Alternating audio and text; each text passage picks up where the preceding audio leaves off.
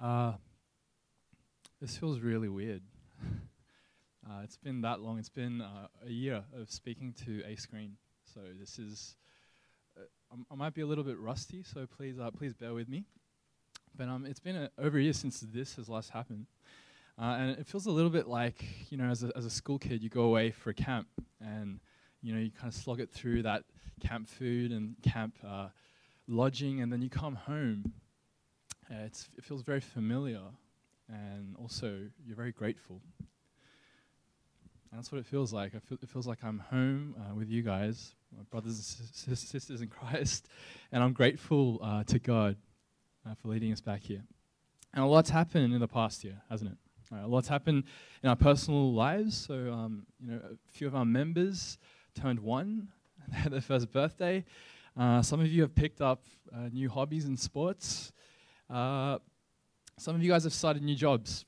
Uh, some of you guys have moved houses, uh, moved back home. Uh, some of you have gotten engaged. Um, I'm, I'm one of those guys who's gotten engaged. And I want to share with you a little bit about um, how that happened, because I just haven't seen you for such a long time. Uh, it was December last year. And uh, I was ready to ask Heidi to marry me.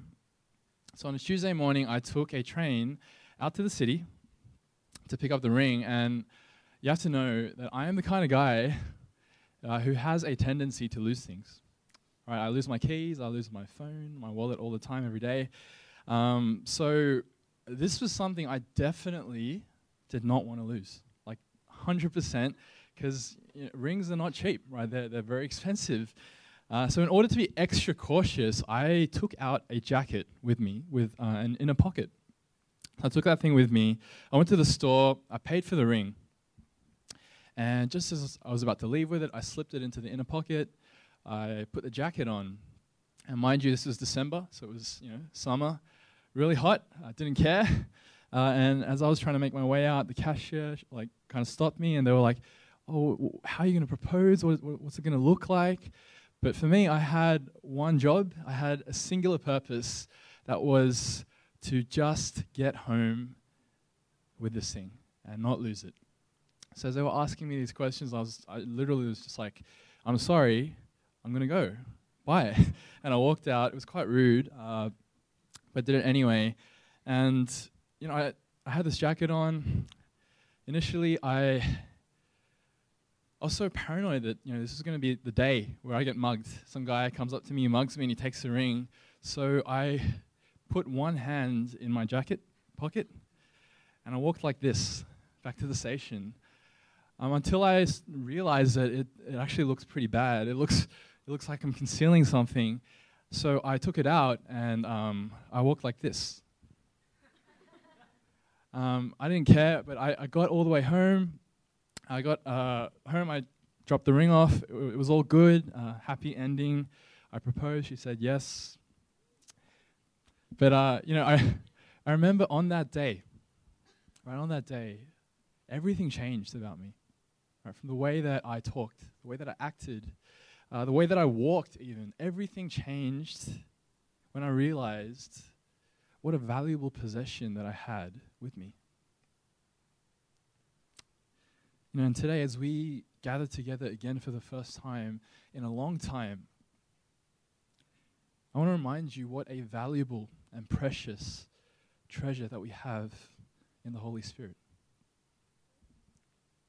God himself taking up residence in us. Uh, he lives in us. He's with us.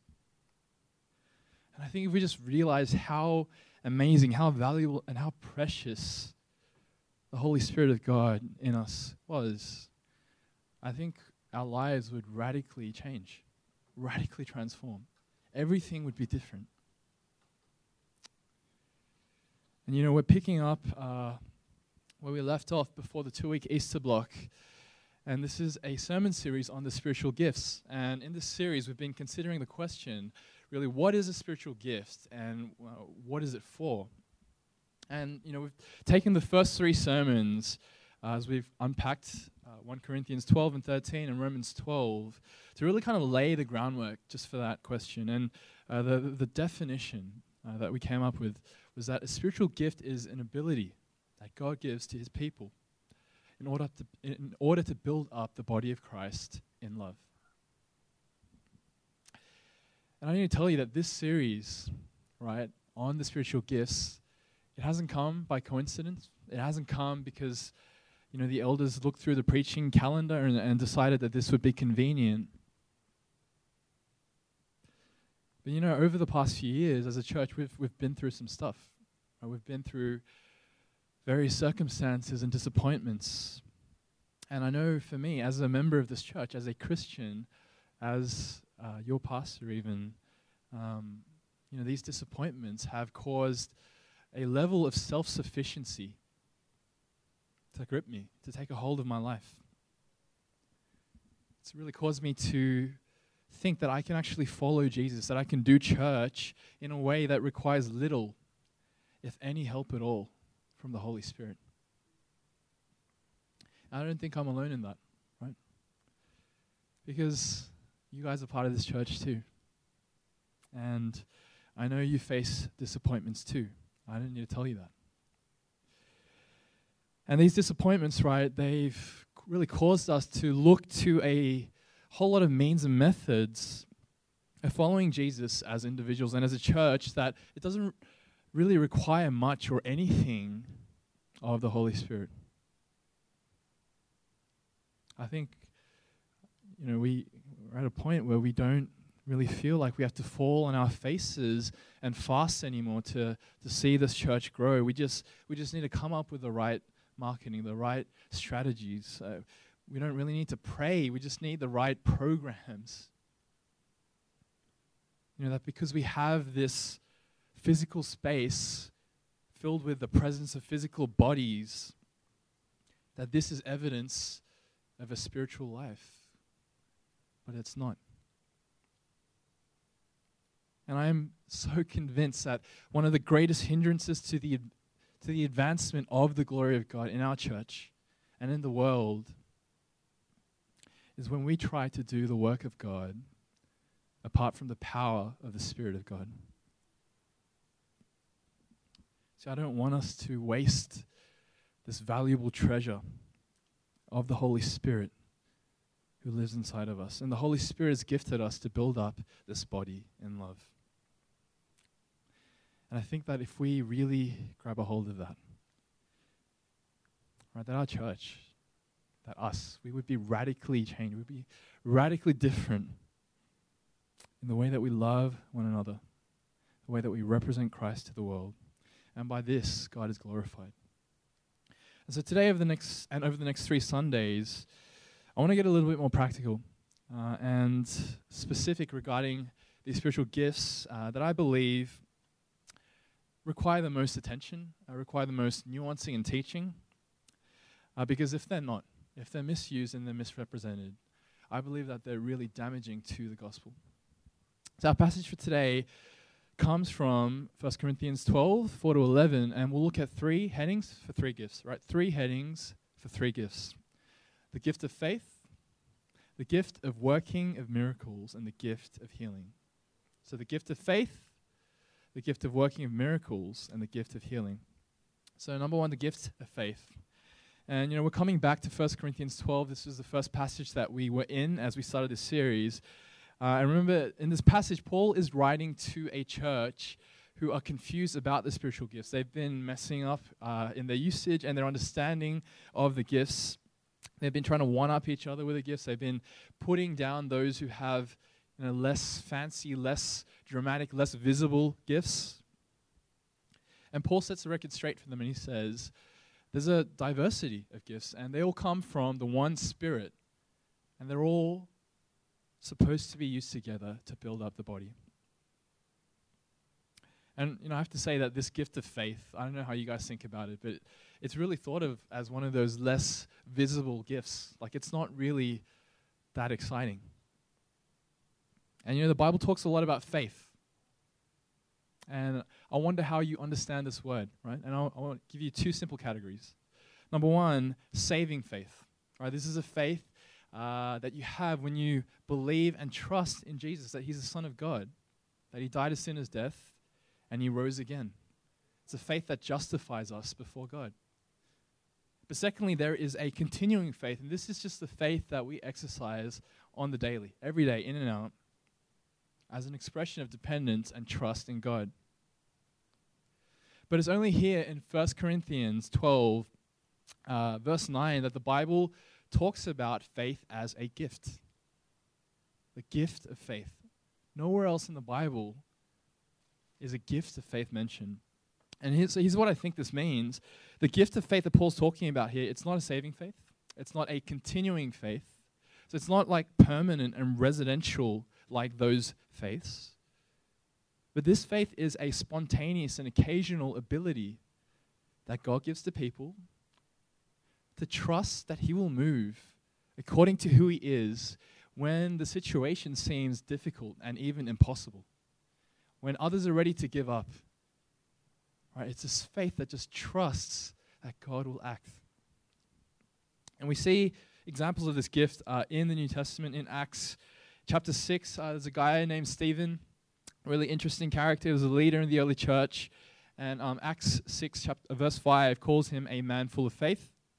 Why? Because as he is being murdered, uh, as he is being stoned, and it's not what we think that word means, as he is literally uh, being killed by people throwing rocks at him, uh, he's bleeding, he's hurting, he's about to die. And here's what Stephen does, a man full of faith. He preaches the gospel to them, and he says, I need to tell you about Jesus. He's the Son of God. He was promised in the Old Testament. He lived without sin. He died on a cross, and he rose again three days later. And he, didn't, he doesn't care that he's dying because he knew he was going to be with Jesus. So much so that as he's being stoned and killed by these people, he prays for them.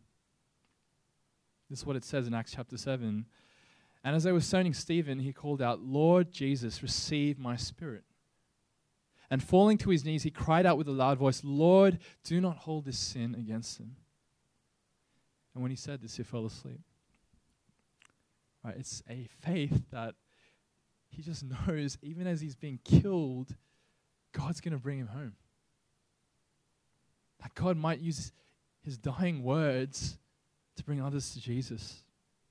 It's not a faith that he musters up from being gung-ho or having like amazing willpower or being like a really passionate guy. He was, he was, he was being killed. It's a gift of faith. And having this gift of faith, it doesn't mean that you're just like a naive, uh, Ned Flanders-esque, blindly optimistic kind of person. It doesn't mean that you never wrestle with doubt. But it does mean that at times, God gives you an ability to see obstacles as opportunities to trust in him for the impossible. That's a gift of faith. And so when uh, somebody comes up to you and says, that person will never become a Christian. I see them and they're so far removed. They'll never become a Christian. And, and you're led to consider, you know, I've, I've seen people worse than them get saved. And God, I, I know you can save them too. I know you can. So please save them. When someone says, my marriage is falling apart, and your response is, that's going to be so painful. But even in the most broken and messed up relationships, God can bring about forgiveness and reconciliation and healing. So don't give up hope. Hang in there. Wait on the Lord. Or maybe in a church setting, when you hear about a new ministry starting up, and, you know, honestly, the natural kind of inclination of, of us is, is to say, that's going to be a lot of work. You're going to need new people, new ideas, new concepts. You know, I don't know if that can happen. I don't know if that ministry can start up. I don't know if that church can start up. But you, on the inside, think, I can see how that would be difficult. And things don't look that great. You know, to get that ministry started or to get that church off the ground, and uh, maybe God won't do it. But don't ever, don't ever say that he can't.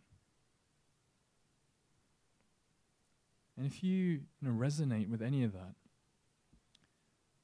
perhaps God has gifted you with the gift of faith. And here's something awesome. You know, in Stephen's example, his gift of faith that he exercised while he was preaching the gospel to death, literally, uh, it, it had profound effects. So as he was being killed at his execution, there was another young guy there. His name was Saul. He was the person who was overseeing Stephen's execution. And a few chapters later, he becomes a Christian. He changes his name from Saul to Paul. And he is the one who wrote this letter that we just read, this passage, to the Corinthian church, telling them about this gift of faith. And Paul would go on to be beat up, kicked down, thrown in prison, uh, even facing death. And he's, he's able to say, take heart. Take heart. For I have faith in God that it will be exactly as I have been told. And I cannot wonder. I can't help but wonder how Stephen's gift of faith must have impacted and, and done something to Paul, right? To inspire such radical faith in Christ, in him, that he would go all the way to be willing to die for Christ, and he would, and without wavering in his trust and goodness, in the goodness and faithfulness of God. And so if you have this gift, right, if you have this gift, even if you don't think it's very great or very fancy or very visible, right, your gift of faith is integral to building up the body of Christ. Your gift of faith stirs up faith in others when they are struggling, when they are cast down, when they are doubting, when they are wavering. So the gift of faith, I just want to say this. Don't waste it. Don't be afraid to exercise it. Be intentional to encourage those with your words. Be intentional to pray for people. Right, keep a journal and record the ways that God has answered your prayers for you and for others, the ways that God has shown up, and, and boast in that. Not because you're the boss telling God what to do. That's not the gift of faith. But because you're gifted to trust God as a gracious father who loves to care for his children. So that's the gift of faith. Number two, the gift of working of miracles. And this pops up in verse ten, just simply as the working of miracles. And in the original language, in the Greek, it's literally working of powers, right? And we think like superpowers, supernatural abilities, supernatural things that occur that don't make sense to us. And that's uh, really basically what it is. And the reason that I'm talking about this before healing is because healing really falls into the, the, the bigger category of miracles. You know, another way to put it is a healing would be a type of miracle, but not every miracle is a healing. So I'm just going to touch on this one briefly. And, you know, when we think of miracles, you might say, yeah, that's, that's great, I've never seen one before. And that's because miracles are by definition not very common. They don't really happen that often. If they did, they would be called Wednesdays. But, you know, while they don't happen often, Sasha loved that one. Yeah. Yeah. It's the hump day that gets you. Yeah, uh, you know, while they don't happen often, mir- miracles can occur uh, in major, explosive, extraordinary ways, like public displays, to little daily events, right? So examples in the New Testament include disciples casting demons out of people. That's pretty extreme. Uh, Peter raising Tabitha from the dead. It's pretty impressive as well. To the dis- disciples finding a coin in a fish's mouth because Jesus told them that they would. That's like, yeah, okay. Um, and, you know, I, I, I've experienced a miracle one time in my life. Uh, there's nothing that I can rationalize to make sense of it at all. I experienced it when I was in year ten in high school. I lost my sports bag. Um, it had a lot of gear in there. It was pretty expensive. And I was so afraid of telling my parents, so deathly afraid. I was having like anxiety attacks. Uh, and I was I stayed at school that day till about five p.m., just looking everywhere. I went to lost property, scoured the whole grounds, and I ended up at the very bottom of the school in a long corridor. It was completely empty. It's five p.m. I was by myself, just pacing back and forth to between my lock. I was thinking, what do I do? Do I buy another bag? Do I fake that I didn't lose stuff? And I just stopped in front of my locker. For about twenty seconds, I just prayed. And I said, God, God, I don't know what to do. This is so, maybe you don't think it's very important, but it is to me. Can you help me? twenty seconds. And I looked down on my right, and the bag was right there at my feet. Doesn't make any sense, but for me, all it did was confirm that God heard my prayer, and that He answered it. See, the point of miracles is to be a series of signs that points to Jesus. So the point of the miracle is to get people to Jesus. And in the Gospel of John, right, it's commonly called the, the Gospel, the Book of Signs, because it it, it features uh, very heavily these seven signs, these wonders, these miracles that Jesus performs. And at the very end of John, he gives a purpose statement, like the, the reason why he wrote this book at all. And this is what he says. Jesus performed many other signs in the presence of his disciples that are not written in this book, but these are written so that you may believe that Jesus is the Messiah. He's talking about the miracles, the Son of God, and that by believing, you may have life in his name. All right, so the, this is what it means to exercise and experience and employ Uh, the, this gift of miracles. It's it's not us doing the miracle, but it's God doing the miracle through us as we call upon Him, as we pray. And finally, and lastly, I want to talk about the gifts of healing, and this is probably going to be the most uh, interesting, uh, to say the least. Um, and, you know, this, this gift of healing, it I, I don't know what your experience with it is, but it, it really falls into that broader category of the, uh, the gift of miracles. And it's probably the most misrepresented and the most misused spiritual gift in the church. And when Paul was writing to these guys in uh, in Corinth at the time, they were doing that. They were misusing uh, the gift of healing. They were misrepresenting it. They were saying, I have this gift. I can heal people. I'm the best. Uh, your gift sucks. And you know, many churches still do that today, uh, maybe not as brazenly. Uh, so, for example, uh, it's really uh, it's really sad to say that there are many accounts of instances like this one, which occurred in two thousand nine uh, in the U S, where the parents of a child born six weeks premature decided to refuse medical attention for their child, uh, instead anointing the child with oil and believing that because they had the gift of healing, that this child would be healed. And this child died nine hours later. Another example is the caricature of uh, the faith healer. You know, think of a guy in a white suit who owns a private jet, who just flies around uh, the world, and he claims to have authority from God to be able to heal at will, right? Because God's will is always to heal. Always to heal every disease and every ail- every illness, every ailment, except it's not actually even a caricature. This actually happens. And people who say that they have this gift and they end up preying on the weak and the elderly and the sick and the hurting and the dying. And we hear about examples like this. Um, we, we can all agree, no, that's bad, that's wrong. We, we don't want to go there. And maybe, you know, it, the common response is, let's just shut it down. But, you know, there are, there are people who have done terrible things with the Bible.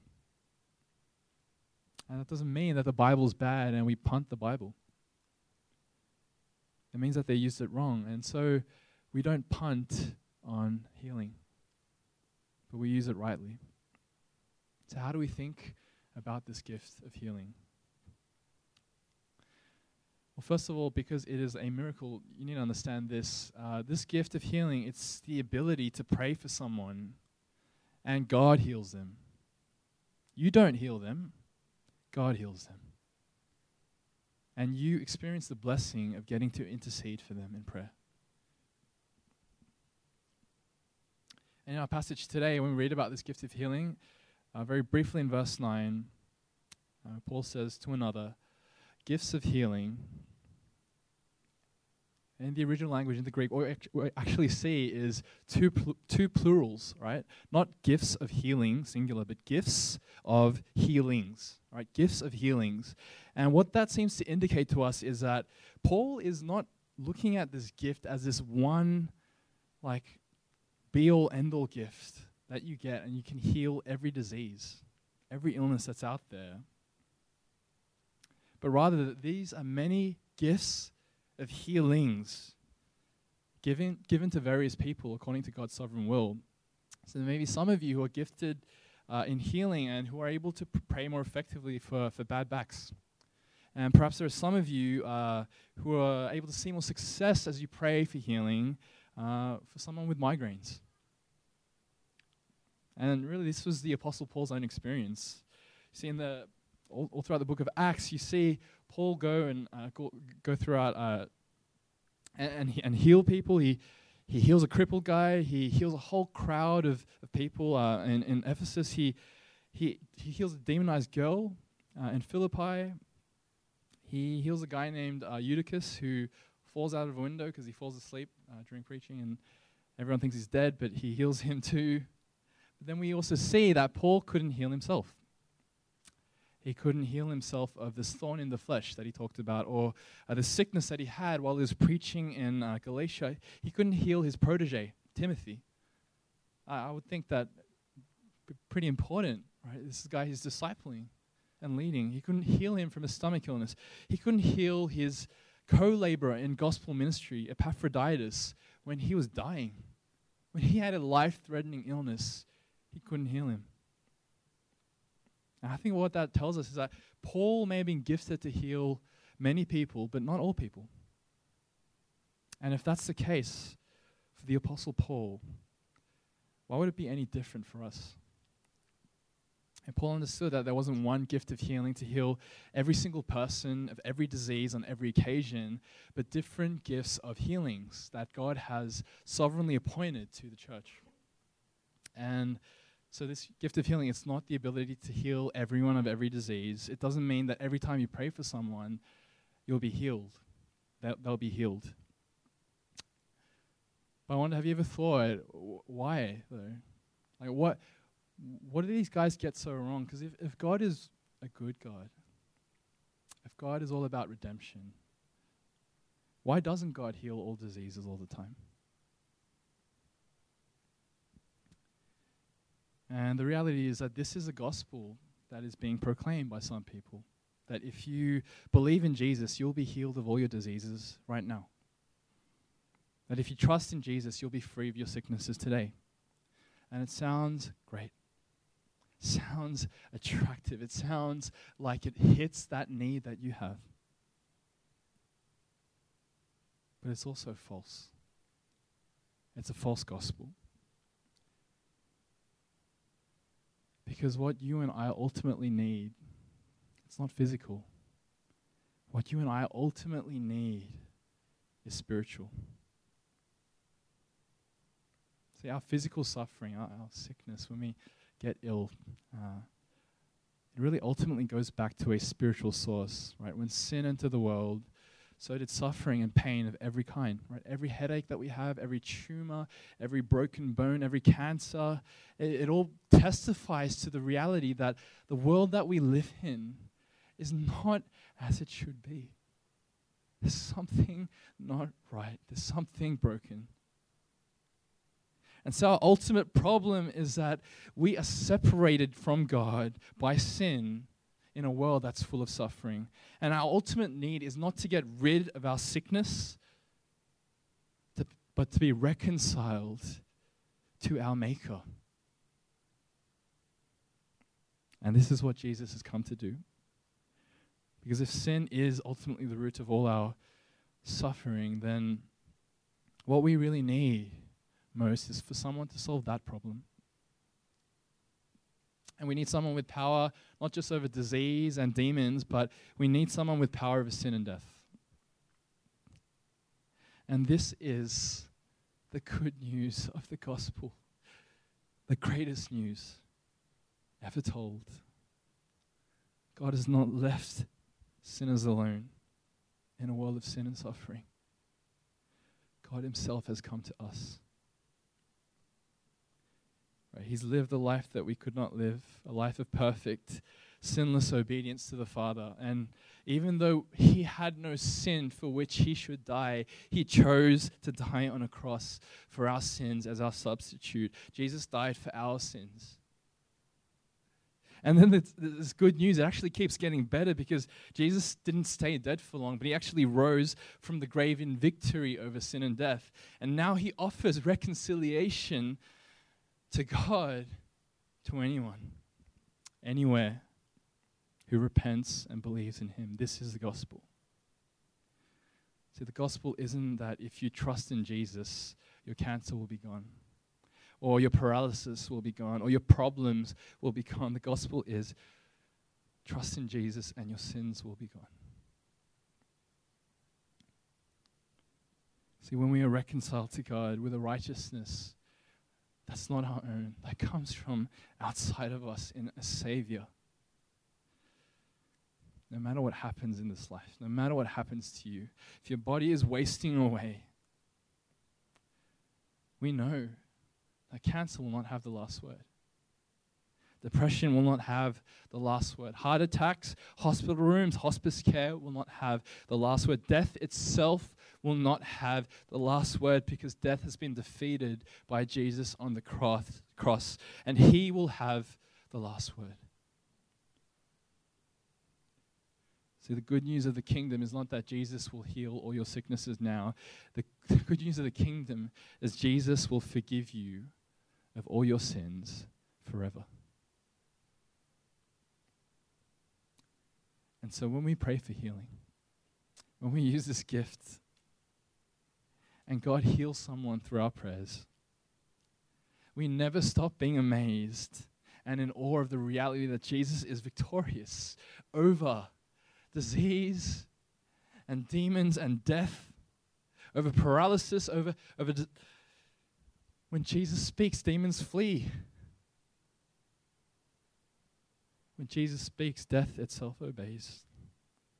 And so we never stop being in awe when we pray for someone and God heals them through our prayers, and we seek to pray for them. But when we pray for someone and God doesn't heal them, we still rejoice, because with bodies that are all wasting away, nothing, no nothing, neither death nor life, nor angels nor demons, nor present or future or power, neither height nor depth nor anything else in all creation will ever be able to separate you from the love that is in Christ Jesus our Lord. And that is the last word of our lives.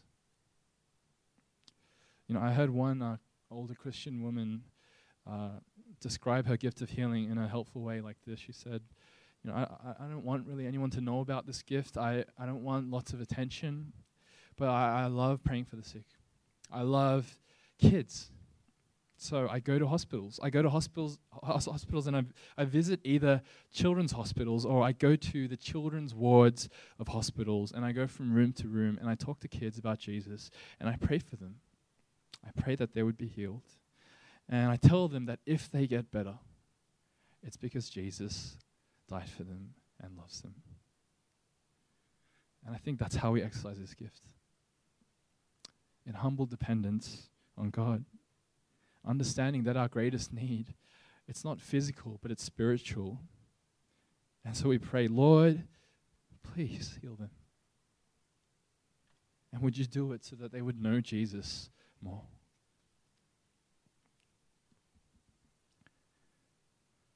You know, my personal experiences uh, with the gift of healing, uh, kind of two moments stand out for me.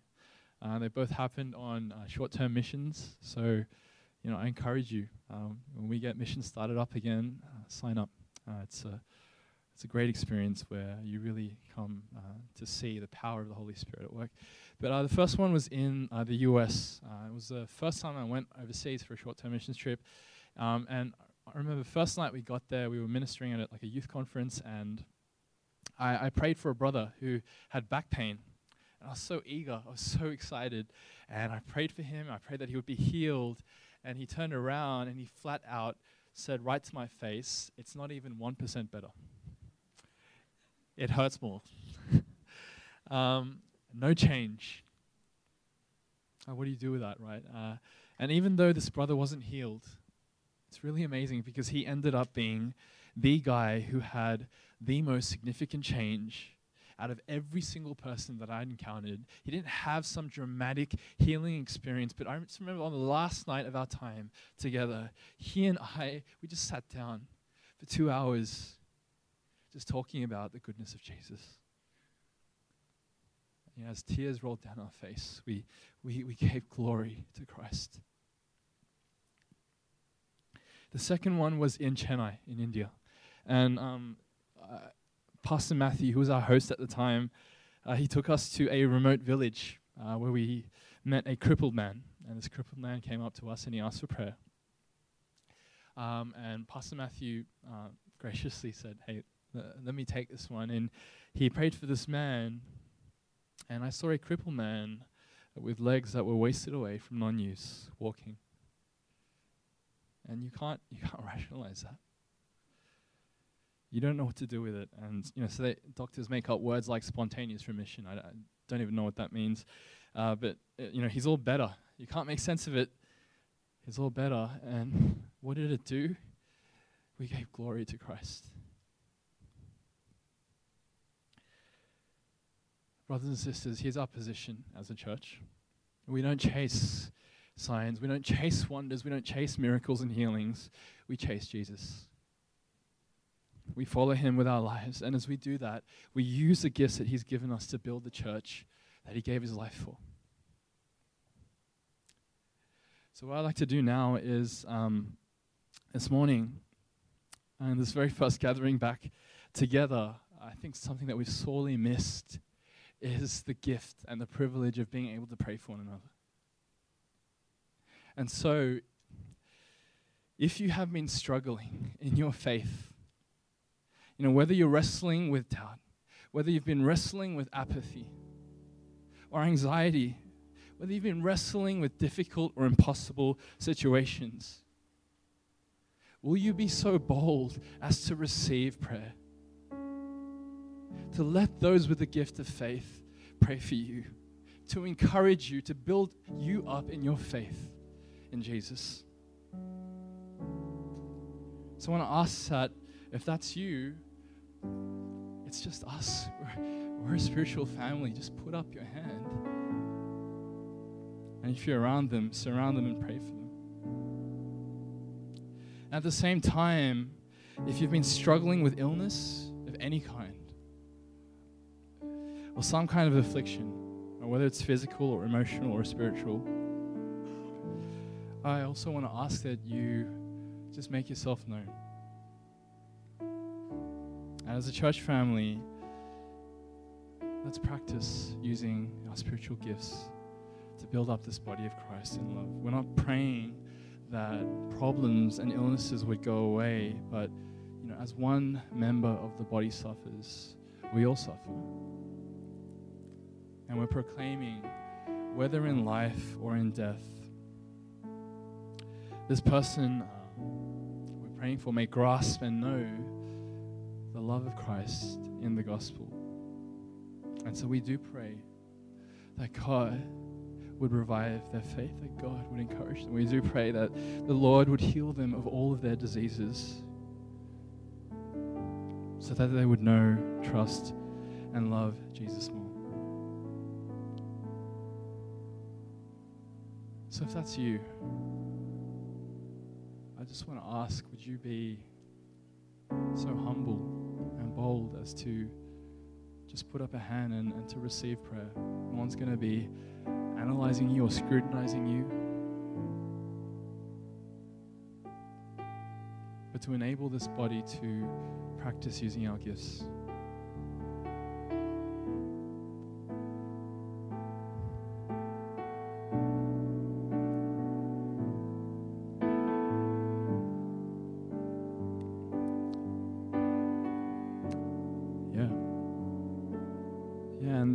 Church, look around, and if you're near someone, surround them. Let's Let's use our gifts for the glory of Jesus. Let's use our gifts to love. Let's use our gifts to build up this body. And um, before we do that, uh, I want you just to ask the person who's receiving prayer to just give you a brief, you know, thirty-second statement of what they're wanting prayer for. Yes, yeah, so let's let's do that, church.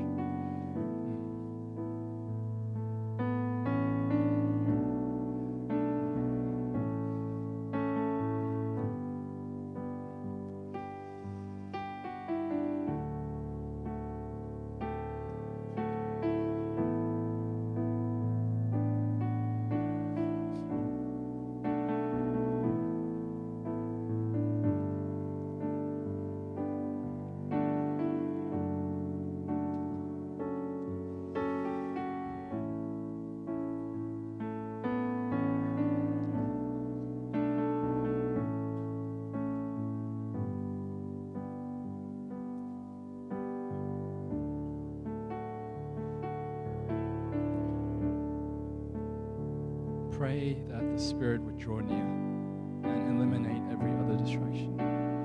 Pray that we would fix our minds and hearts on Jesus. Lord, our faith is weak, but we ask that you would strengthen it right now. We ask that you would awaken faith in our hearts. If nothing more than to be simply reminded that you are good, God.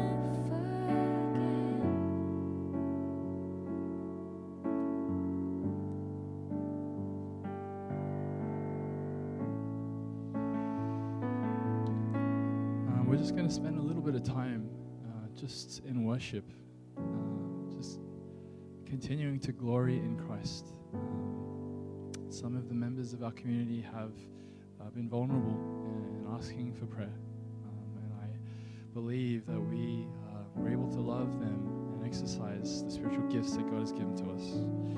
But let's just spend some time just glorying in Christ, glorying in the gospel